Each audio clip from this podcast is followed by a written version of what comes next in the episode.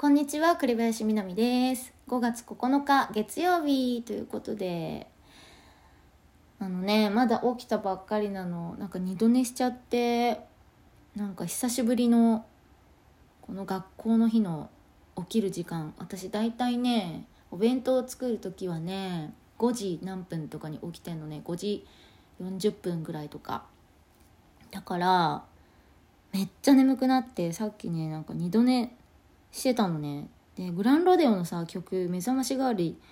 さなんか目覚まし代わりっていうか目覚ましだよね。全然聞こえなかったの。刹那の愛が。刹那の愛が聞こえない。この私の耳悪すぎと思って。なんかちょっとショックでさなんで聞こえなかったんだみたいな感じで。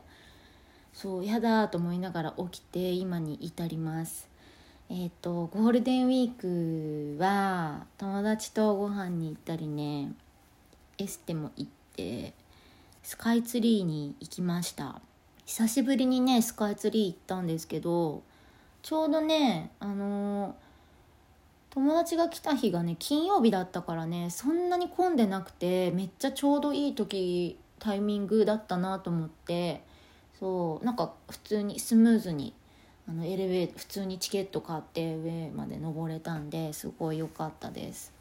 うんなんかね友達がねなんかね高いところがね気持ち悪いみたいなこと言い始めてさ大丈夫みたいな感じになって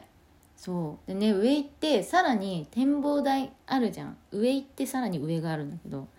そのさらに上まで行くチケット買ってたからさえどうするみたいになったけど行く行くってなって上まで気持ち悪い友達をと一緒に上まで登ってなんか一周してそうなんかあっさりと、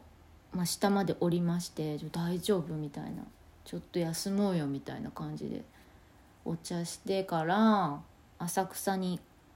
あの釜飯食べに行ったの。釜飯ってねあんまりね食べたことなかったんだけどねめっちゃ美味しくて感動しました、うん、また食べに行きたいなって思ったぐらい美味しかったです。そうそうそう。なんかそんなことをしてあそうそう。そんでねその日のね夜にあの吉宗後期スペシャルっていうね吉田さんがさやってるさ YouTube にね出たの。なんかあのちょっとシークレットゲストみたいな形だったんで告知できなかったからあのちょっとリンク YouTube のリンクをね貼りつつちょっとその話もしようかなとか思って。ドラマの内田実さんがずっとね「君の座」をさプレイしてくれてたの。春から今ぐらいにかけて。そう。でねなんか私その YouTube をさなんか内田孝之とかって言ってやっててでその内田孝之くんのそのね「君の座」をプレイしてる配信をさ結構追いかけて見てたんですね。だからなんかもう私自身もすごい「君の座」振り返ることができたんでめっちゃ楽しかったんですけどあのねなんか本当にね「その君の座」ってさもう私最初のお仕事だったからねあの20年ぐらい前の作品なんですけどやっぱね今ややるともうやった気になってんだけど人のねプレイしてる動画を見て。あのね、全然違うなって思った。感じることが。うんでなんかねもうそのね内田孝之くんがねめっちゃ泣いててさゲームしながら。でねなんか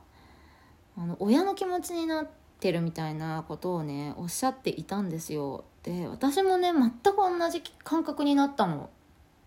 多分ねそのうちの子供もさ君の座の人たちぐらいの年だしね。で私もあれから時間経ってさ年齢重ねてっていうのもあるからさ、うん、いろんなそういう要素があると思うんですけど本当になんかねなんて言うんだろう。その時々でさ全然違う感じに受け取れる作品なんだなっていうふうにも思っていましたしあとその、まあ、吉田さんの YouTube でもお話ししたんですけど、まあ、ゲームってさ「君のぞ」とかもそうだけどルートがあるじゃん。でそれそこに対してのさこう意識っていうかそのやればやるほどお話が自分の中で増えていくじゃんっていう感覚はさ私あんまりねなかったんだよね。その「君のぞ」っていうふうに捉えててそのじゃあこのキャラを選んだ時の物語。でそれをそれ以外をさ知るか知らないかっていうのって、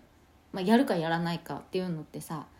その人がそれ自体も選ばなきゃいけないことなんだって誰を選ぶかっていうよりはその選択をすることを選ぶっていうことをその手前の段階が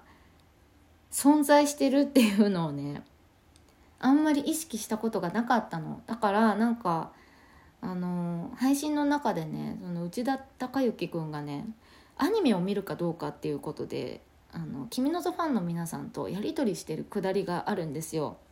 でそこのやり取りがさもう私めちゃくちゃ感動したのなんかねこう美しいオタクたちの姿っていうかさみんなこう作品を大事にしてるしその内田孝之君に対してのこう何て言うのかな無理に進めないけど見ては欲しいっていうその無理やりじゃないかなんかお互い思い合ってる感じっていうかねそれがさ本当になんて素敵なんだろうっもう絶対見た方がいいよみたいな感じではなくてね時間が経ったら見てもらえたら嬉しいですみたいななんかそういう姿勢の人がほとんどで私はそれに対してもすごく感動しました。あの見るかどうか悩んでいる内田孝之君の姿に一番感動したんだけどその周りの皆さんとのやり取りがまたすごくてね、うん、なんか私は心が浄化されたというか本当に大切にされている作品なんだなっていうふうにも思いましたしあのいろんな気持ちをいただいてあの、まあ、昔からのねこう向き合ってきた「君の像」っていう作品ですけれどもまたねこう新しい思い出が一つあのそこに加わったというかあ本当に永遠なんだなって思いました。よかったら是非あの見ていただけたら嬉しいです、